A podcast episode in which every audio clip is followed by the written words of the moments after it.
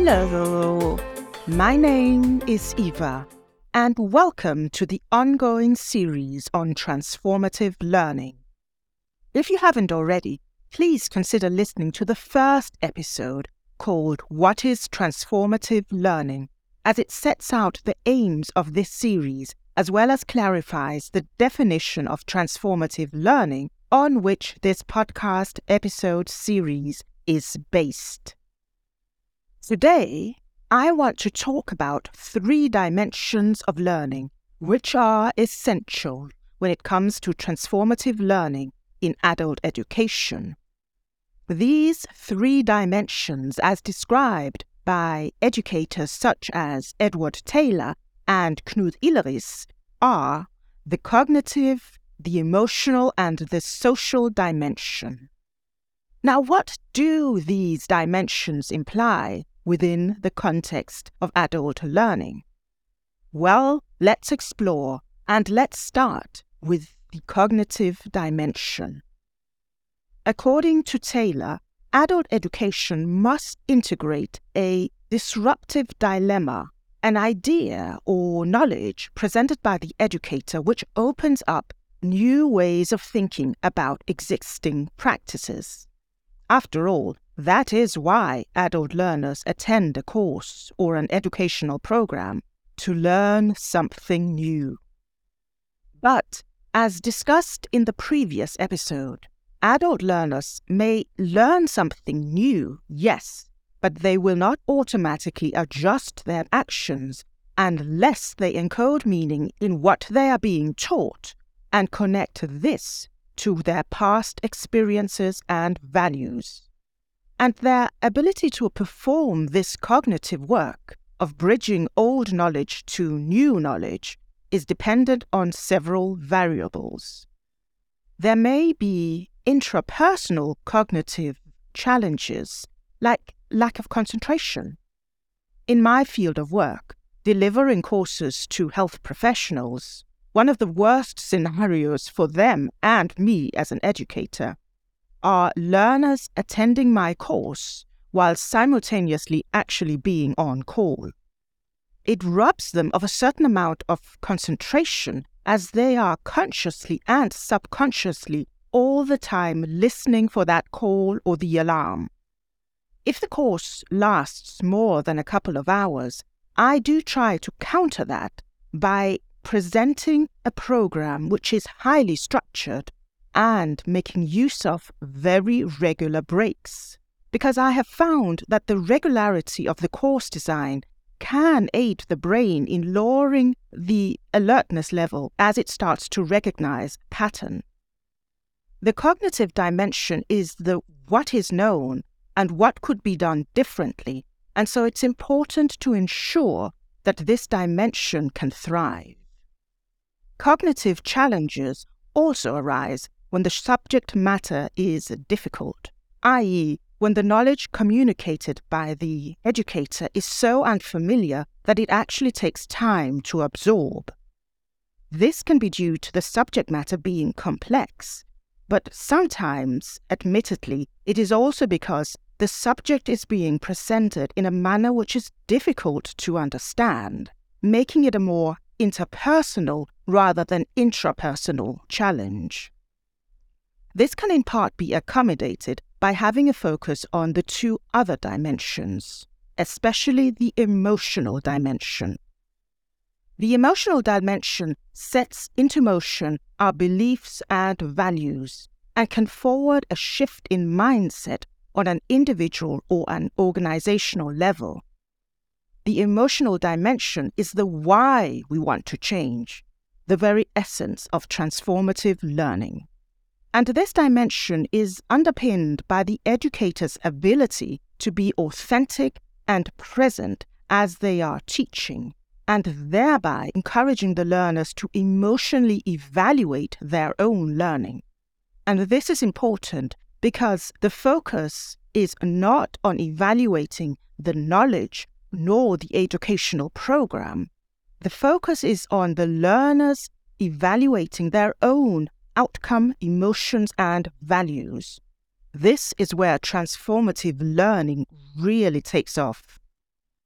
The emotional dimension is also supported by cognitive functions other than concentration. It might be mental memory, physical memory, or memory connected to auditive or visual experiences. This is why the educator who mentions comparisons to films, music, etc., is not just being flippant.